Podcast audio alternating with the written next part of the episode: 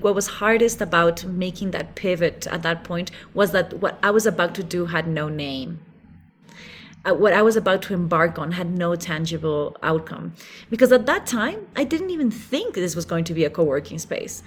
We were like just launching at ourselves at solving loneliness. Like, what kind of business do you build upon that?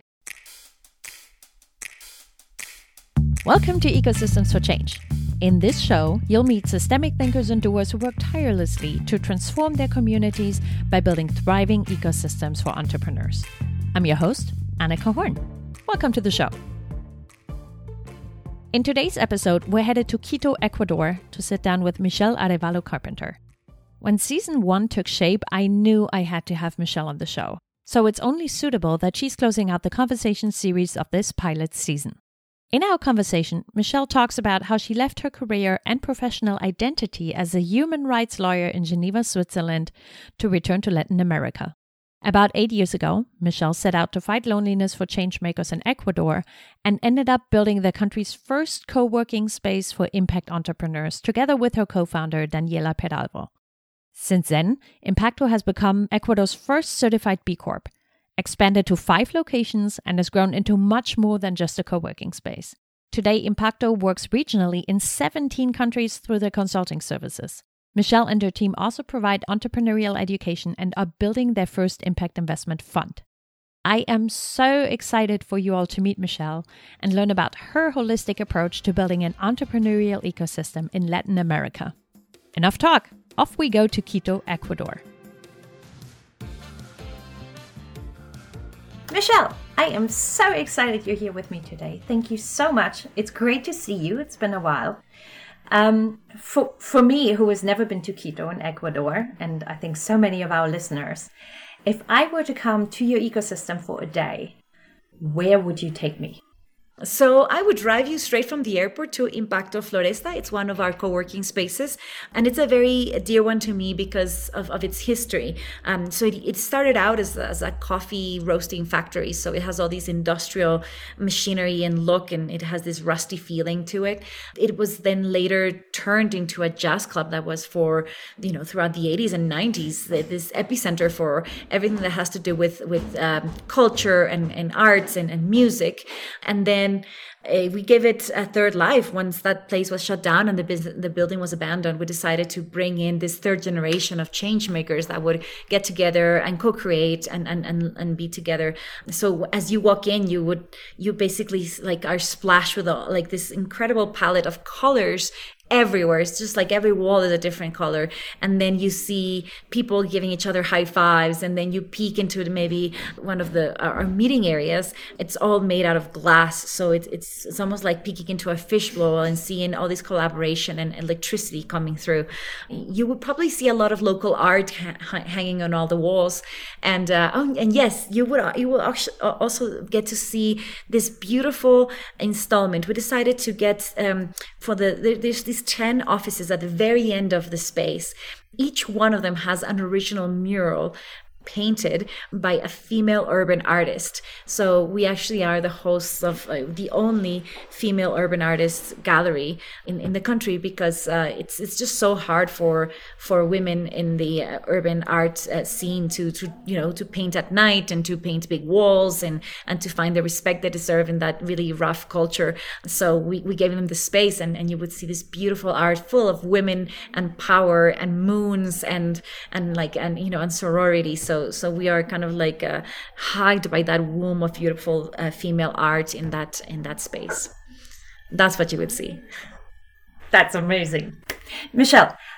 I know that in this whole life before you even started Impaqto, you were a lawyer, you ran a legal clinic for refugees, you did advocacy work at the United Nations, and then you started this fantastic private co working space. It sounds like you're always out and about advocating for everybody else. You've been such a strong mm-hmm. voice, especially when COVID 19 hit and social entrepreneurs in Latin America needed resources and guidance. You are always out front. But what I didn't know is that you are not actually an extrovert. Yes. how do you how do you do all this work that is so public facing, surrounded by so many people as an introvert? How does that work? Oh. I think that it, that I've always been an introvert, but now I am more like you know what they call like an ambivert. You know, like I, I can I can go from from being very uh, fueled by others' energy to to being fueled by by just being alone. Um, and I think I just have to manage my my energy proactively. If I feel overwhelmed with a lot of people, I just need to go into a quiet room and and sit it out and and and, and think through things. I think that uh, that extroversion usually gets gets a lot of good rep uh, among people who do advocacy, but actually, you know, you, to do very good, effective advocacy for whoever you're working uh, on behalf of whoever you're working, you really require that quiet time to think through your strategy, to think through what is most effective, and most of all, most important of all, to think through to have the humility to understand when is it that that maybe your actions are driven by your ego or whether your actions are driven by really what the community wants and needs. So i think introverts have have it good in terms of advocating for others. I love that. Thank you. Mm, thank you. Michelle you've been such an incredible servant leader throughout your whole career which has obviously changed direction a little bit but it's always been in service of the greater good can you tell me about the moment that you realized that you can't keep doing things on your own, but you actually have to take a systems view and look at your community not just through the lens of Impaqto or whatever endeavor you were pursuing at the time, but actually as an ecosystem? What was that moment where you flipped that switch? Hmm, that's interesting. I think I always believed in collaboration throughout my first career, where, where, when I was a human rights lawyer and I worked with with refugees. So so collaboration was already kind of like in you know in my veins. But I think that that moment of of, of really deep commitment to to working ecosystemically uh, actually came from from a really big fall I had. So so it was back about eight years ago. I had already turned thirty and I was living in Geneva as a human rights lawyer, working with refugee rights, you know, heading the global operations of an international organization. So I was pretty much made career wise. And, and I decided um, to move out of Switzerland back to Ecuador, which is my home country, and, and to start um, a social business. So I had this idea that I wanted to kind of like just take a step back from being in this nonprofit world, give give a hand at this, you know, for profit world, you know, how hard can it be type of thing. So so I left everything, sold everything, you know, decided to move back with my husband and and then we um we almost you know almost immediately getting right out of the plane we started hearing the the 1000 no's because everyone who saw us or ran into us was just like oh wow so you moved back to ecuador. What are you going to do? You clearly have a job at a multinational corporation. I'm like no i'm i'm here to start set up a social business and everyone said that's impossible. Everyone said you know give up now. Don't don't waste your time. Don't waste your savings. Don't try. That's probably when I felt the loneliest because at that point I had really turned my back on a very successful career, uh, turned my back on my prior identity as this global human rights lawyer to do this. And and everyone around me was saying that it's a bad idea and that it shouldn't happen. So that loneliness you know drove me to try to find someone else that understood me. And that's when I met Daniela, my, my business partner and co-founder, because she said, I feel lonely too. Let's be lonely together, basically. um, and uh, to make the short, long story short, we actually decided, okay, well, you know, clearly loneliness is a problem here. Loneliness among people who want to make the world a better place, or who want to be change makers, or who want to start a business. Let's let's see how much of a problem is it and then we had like what we call like uh, you know our session of 100 coffees. So we started finding people that we admire and invited them to have a coffee with us. And the same story came came up over and over again. Loneliness frustration lack of community. And i think that maybe by coffee number 10 i had already made that switch from thinking that I could come in, barge into my home country that I hadn't seen for a decade, and and and start a business on my own. And then I realized that this is a team sport. I realized that my original idea of start, setting up a, you know, a low income housing business, you know, just paled compared to this large challenge that we had in front of us, which is that there was no community and no community builders here trying taking on the the task of setting up that solution to the deep loneliness that people felt. So yeah i think that's that's when lone wolf became community builder. I love it. That's brilliant. When you came back home you wanted to start a social business. Had you decided already what that business was going to be or did you come in just wanting to listen and, and see where you might fit in? Well, I knew that I wanted to work in this in the sustainable and low income housing space. Uh, you know, my grandfather has always worked in that area, uh, you know, probably with a very different hat on, but but always, uh, you know, just so concerned for his clients, for the people that end up purchasing the homes, and understanding the the the effect, the impact that that had. Uh, you know, growing up, I remember you know, being in his house. He he never had an office in, with his low income housing business. He never had an office, so he would.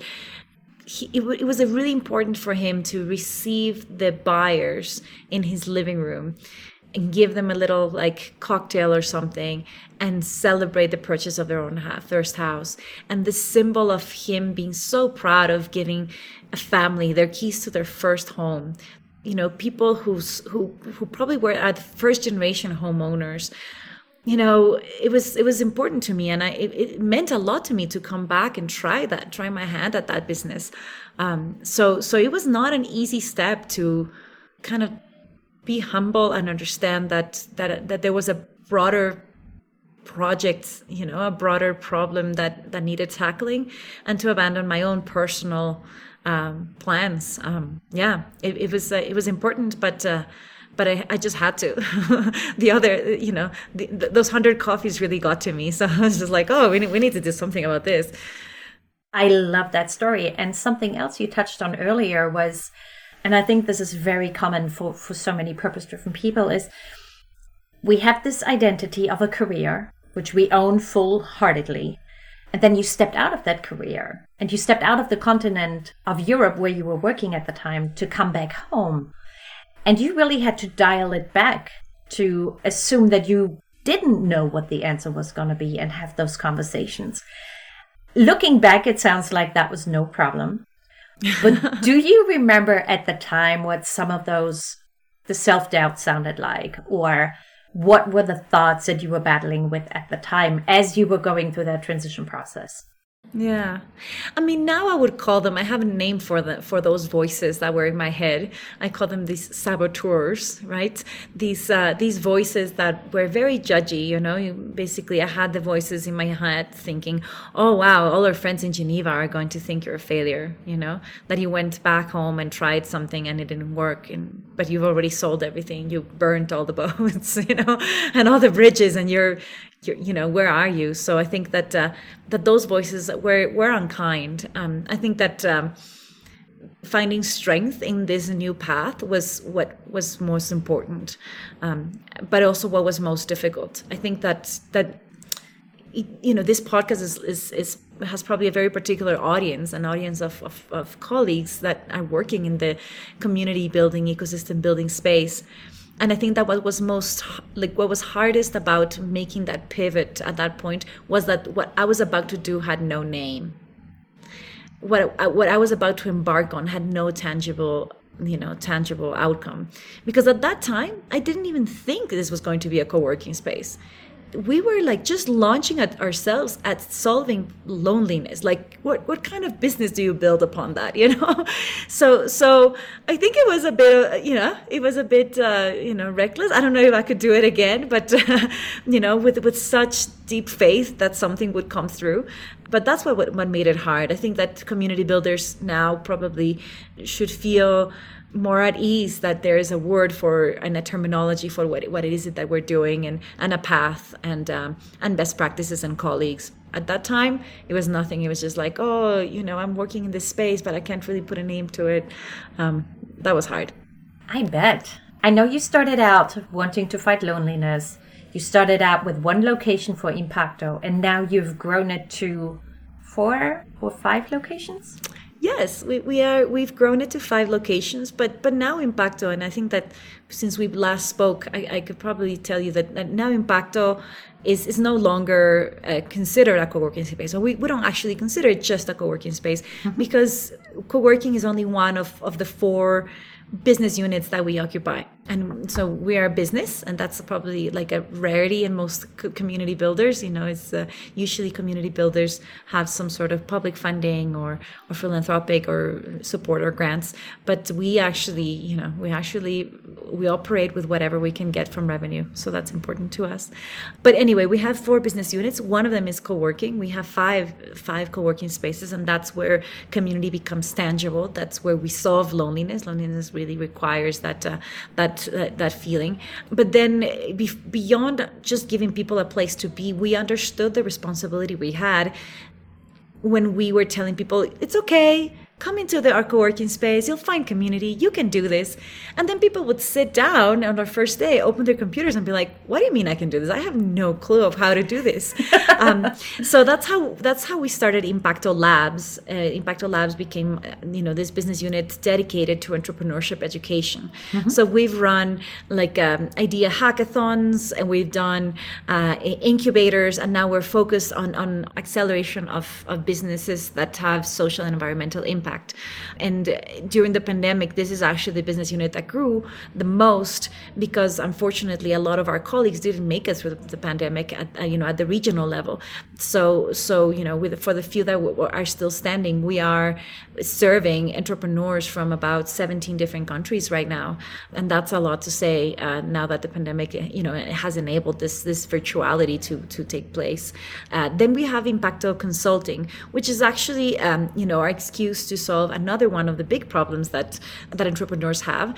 And in Latin America, you will see that there's very little social mobility. So if you're born into a household of I don't know, cobblers, you will very, it's very difficult that if you decide to start, set up a startup around, I don't know, a healthy nutrition, that you would actually know anyone in, I don't know, Nestle, you know, is this multinational corporation. You would probably not have a way to even occupy the same space or even like sector or neighborhood in the, in the city, much less actually talk to someone who can help you, who can mentor you. Um, so we set up Impaqto Consulting uh, as a way to offer services to large corporations and multinationals and uh, UN agencies and large NGOs that are asking us to connect them better to the right entrepreneurs to help them solve social environmental problems. Uh, you know, and of course, the flip side of that is that we actually get to connect them to to the people that that are looking for them. So that business unit is one of the ones that uh, that we, we love the most and it's it's always fun because it you know the projects there take different shapes. Uh, and then the last one which was born this year is impaqto capital. We we're raising an impact investment fund so we're doing this transition from from being entrepreneurs to becoming investors. And we decided to, that this was the right time to set it up. We are uh, what i call an ecosystemic fund. Uh, we're not here i mean of course you know, it has to be a profitable fund to attract investors. But we're not here just for that. We're here to bridge the gap between the levels and amounts of growth that we have in our current pipeline here and the, the amounts and levels of, of um, uh, of revenue that international uh, investors are looking for. And, and I have no doubt that we'll, we'll make it happen. Uh, right now, we're 70% there, um, and we're hoping to have our first close of fundraising by March and start investing very soon. Unbelievable. Why am I not surprised that every time I talk to you, there's a new business unit or a new way of supporting entrepreneurs in your community? That is amazing we love this. We're building this model as we go. You know, it's it's a lot of work, and uh, we we couldn't do it if if it wasn't because we have incredible people in our team that really believe in this integral way of of working that we have with Impaqto. Hey, friends! While I have you here, I wanted to extend a little invitation. Join me over on socialventures.com, my professional home and place of sanity, to catch up on the hundreds of conversations I've had with ecosystem builders over the years.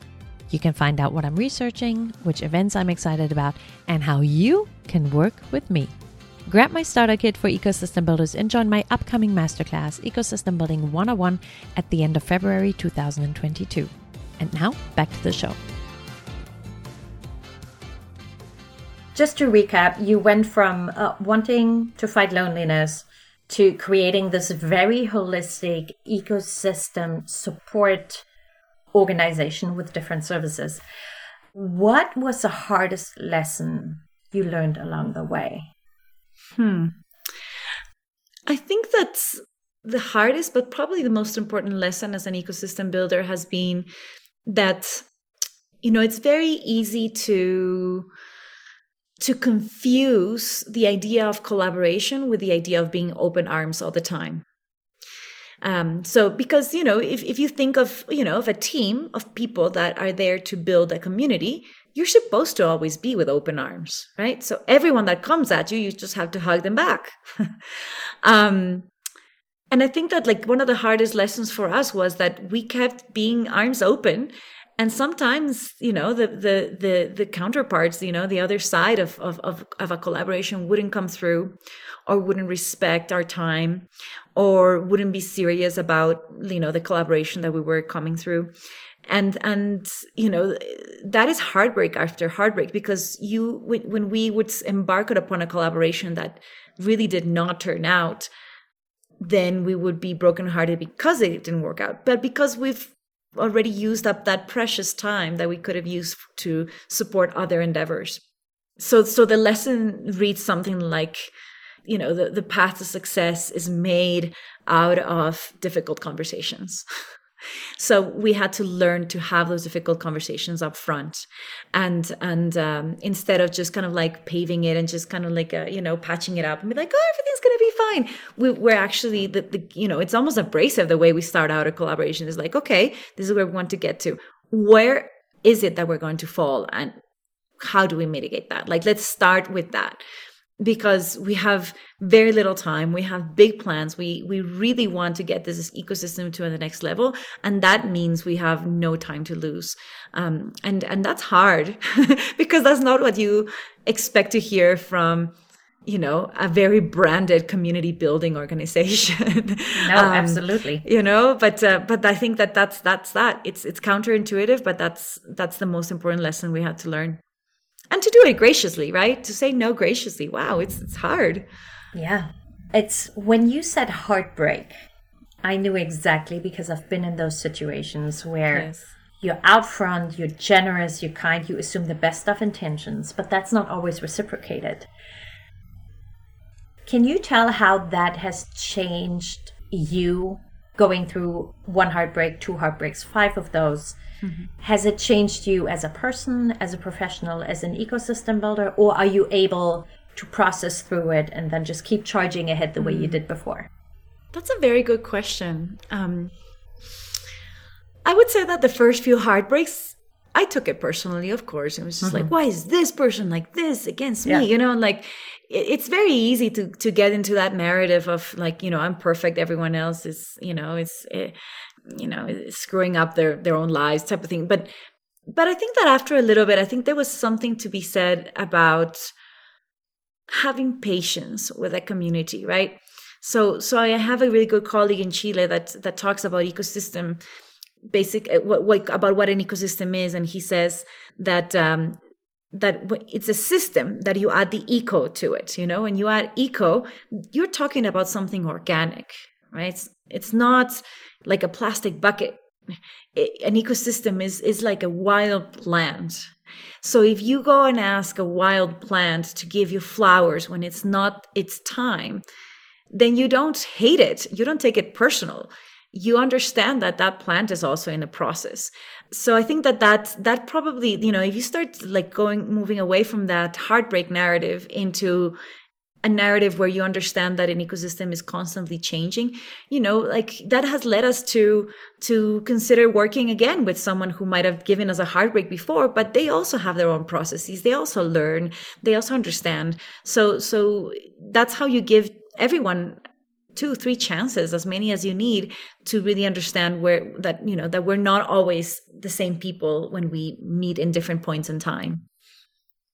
That might be the most insightful analogy I've ever heard about ecosystem building. That it's like a plant. oh, thank you. That is well, so that's great. a lot coming from you. thank you. That was that was so powerful. I I love that. Thank you so much, Michelle. As you're looking back from when you started out to where you are now, how has your ecosystem shifted since you began those efforts? Are there notable differences in how people, and especially entrepreneurs and small business owners, show up, build companies, grow companies? Is there a difference that you can tell from eight years ago to today? Hmm. I mean, some things never change. um, but I think that some things have changed. I, I, would say that, first of all, we're really excited to know that there's new players all the time and that's that's always good you know? As an ecosystem builder you never want to be the strongest one or the one holding space for everyone you know? Uh, and and understanding that there's new players new co-working spaces opening uh, new like new uh, entrepreneurship education initiatives it's fantastic because that means that we can collectively serve more people and and and maybe come out with better outcomes. So that's that's great. That that has changed. I think the the way people show up I love that that entrepreneurs are adopting more and more languages that we had to introduce. And so for, you know, when we first started, impact entrepreneurship was non-existent. Social entrepreneurship was an aberration. It was very misunderstood. People either understood it as social as social media or oh. as yeah, I mean like you know, translation to Spanish, right? So or as uh, a socialist or like I mean like you know, it's a different context. Uh, so social entrepreneurship as a concept just was not popular. Um and and now we see more and more people actually adopting the, language to describe themselves you know just stepping in stronger. You know we see a lot of female founders just you know kind of like standing a little taller and just being like yeah this is a thing and, and i'm going to do it my way.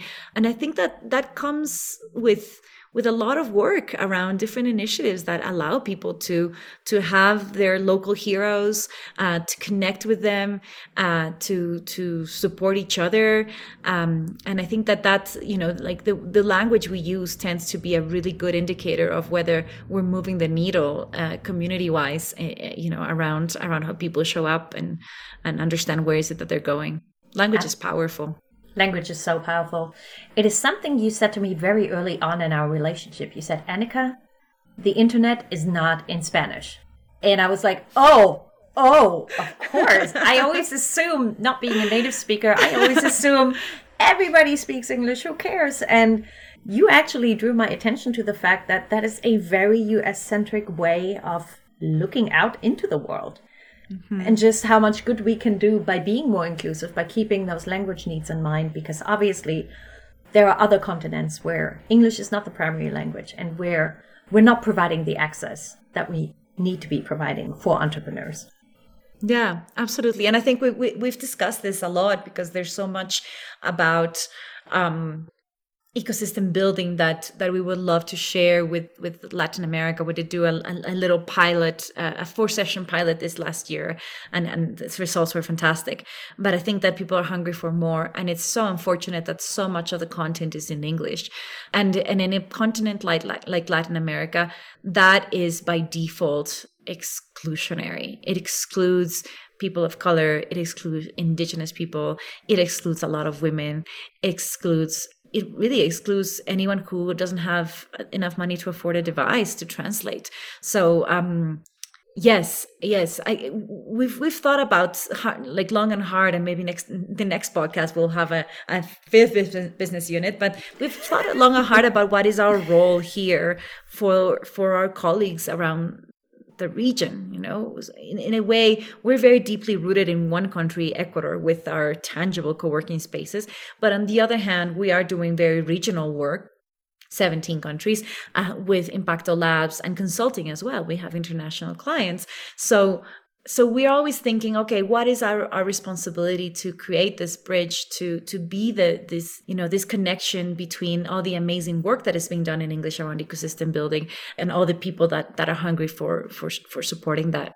Uh, and maybe that is the way we scale. We we just open source it in spanish. Who knows? I am so glad that all the entrepreneurs in latin america have michelle arevalo carpenter to stand up and give them a voice and think of things like translation. That is wonderful. always, always. Michelle, what are your hopes for the future? Where do you see Impaqto and your community headed, the, the field of ecosystem building? It doesn't have to be realistic. Impaqto would will you know in the future in that in, in the, this greater vision will have found a way to make sure that every solitary impact entrepreneur in Latin America finds its community. And it doesn't have to be through Impaqto. We could find different ways of scaling the model or scaling the, the support. But Impaqto will be, in a way, one of those triggers, one of those catalysts into communities uh, coming together and, and happening. I also see Impaqto becoming this, you know, this this lab of of community building, finding always different revenue based models to support ecosystems, and and ultimately, I think it's you know the dream is that if we support at this early stage the next generation of businessmen and women and they kind of come to come of age or grow up as a company you know with with impact deeply in mind then we will actually be observing a very different private sector in Latin America in the future.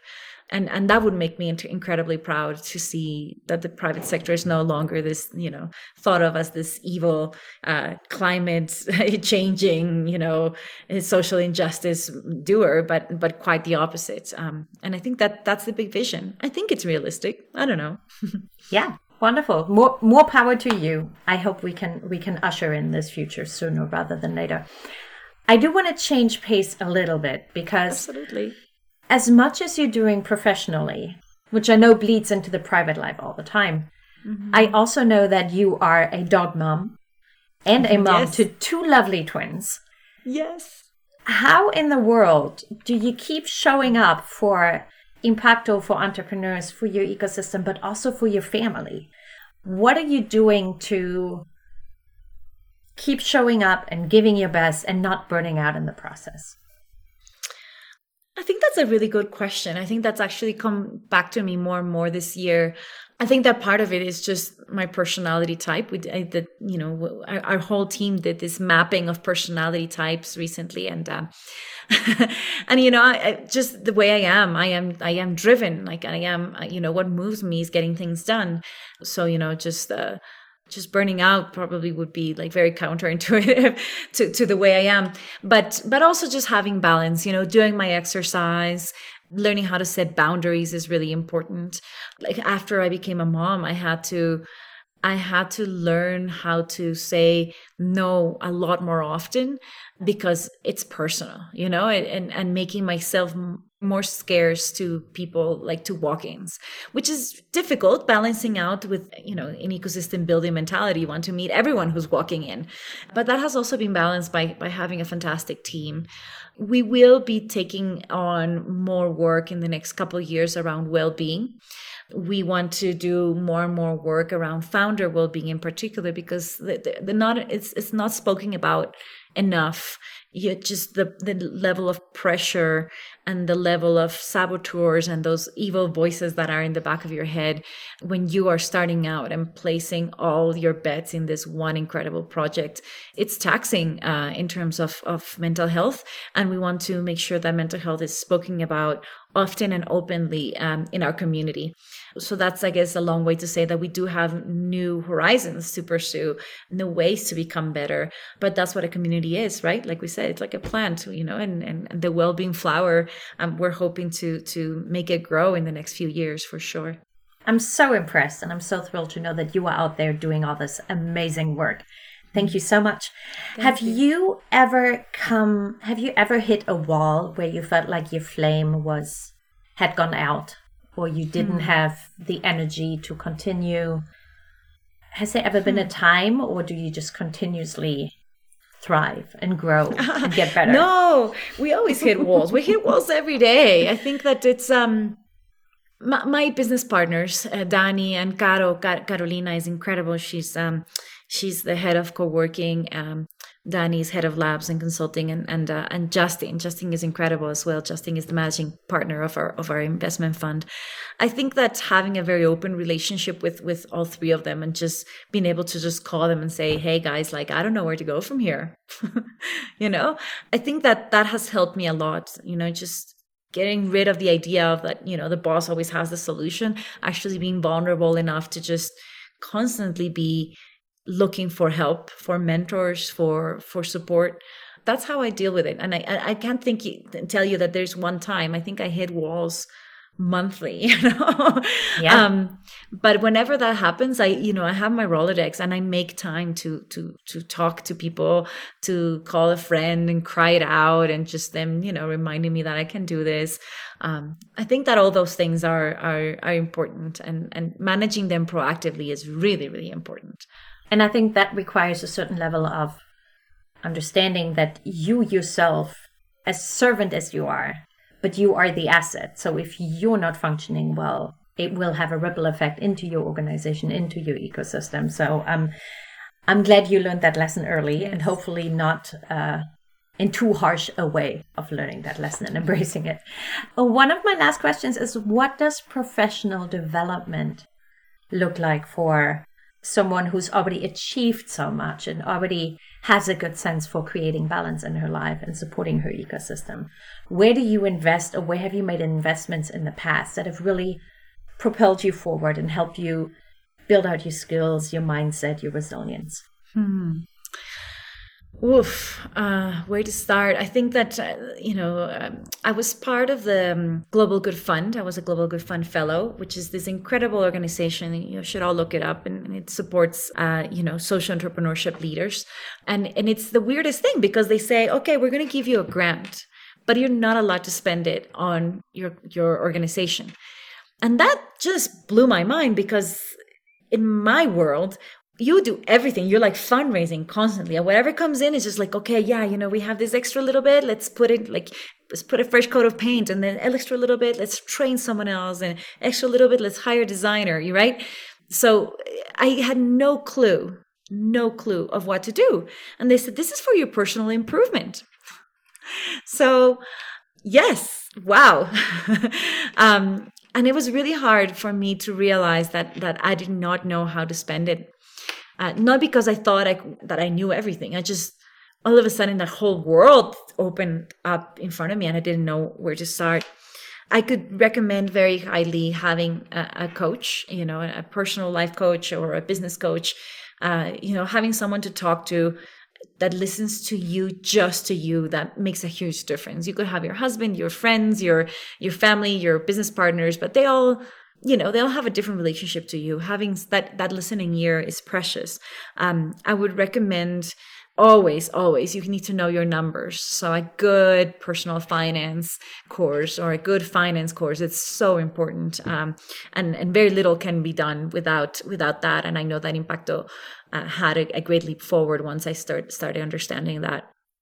And then I, I think finally like learning to manage your own workout routine at least for me i came into sports and well and health and wellness very late in life you know i never I, I don't think I had ever run before I was 30. uh, so, um, or gone for a run. So, so that for me was, was a big investment of time, understanding what is it that that allows me to move and feel better and, and, and to manage my health proactively. I don't know if that counts as professional development, but I can tell you that it was night and day once I started understanding what my routine looks like because I was able to show up to work with a fresher mind every day. I'm so glad you're sharing this because I think there's something in there for everybody. And to your earlier point, I don't think we talk about mental health enough. So sharing some of the resources of what works for you and what works for me and other interview guests is super important. So thank you for sharing that. Michelle, before we move on to the final three questions that I ask of all of my interview guests, I wanted to let all of our listeners know that they can connect with you at michelleac.com. And on social media, you are at least on Instagram and LinkedIn. I think you're also on Facebook, and I do recommend that everybody come and follow you because you have some incredibly insightful, mindful reflections that you share with people. And I always enjoy reading them. And luckily, they often get translated. So I can actually uh, just grab a little bit of your brain and a little bit of your insight and see what's going on in your world. So I do recommend for the listeners to go and find Michelle Arévalo Carpenter and Impaqto uh, wherever you can. Go be inspired and learn from Michelle and her team. Now, I would love to get to the final three questions that everybody gets to answer. Number one, are you ready? sure. yes. Ecosystem building is um, an everyday practice, just like yoga. wonderful. Number two, an ecosystem builder that everyone should know about is well, I'm a big fan of uh, Leonardo Maldonado, my colleague from Chile. He wrote mm-hmm. an incredible book about ecosystem building in, in rural areas. So um, definitely follow him. He's he's brilliant. All right, wonderful. And lastly, one resource, book, podcast, video that influenced you that you would recommend to other ecosystem builders. So I would recommend a novel. It's called The Overstory, and it's a novel about trees. And I think that uh, understanding the way trees communicate with each other, create ecosystems, um, build resilience, and and live throughout life. Um, is actually profoundly important to understanding how to build a like a person ecosystem uh, as well uh, it's a strange one to, to read if, if you don't do it with that mindset, but but trust me, it's fantastic. Wonderful, that's great. Michelle, thank you so much for your time today. This has been lovely, and I can't wait to catch up with you again very soon. Thank you so much, Annika. This was a, a great conversation. I, I uh, enjoyed it immensely. Find out more about Michelle at michelleac.com and learn about Impaqto at impaqto.net. You can also connect with Michelle on LinkedIn, Instagram, and Facebook. And if you're inspired by Michelle's personal growth journey, check out the Global Good Fund Fellowship. Before we part ways today, I want to pay my respects to elders past, present, and emerging. As traditional custodians of the land on which I work and live, I honor the Tuscarora, Shakori, Saponi, Occaneechi, Lumbee, and Eno people. I recognize their continuing connection to land, water, and community. This episode was produced by Yellow House Media.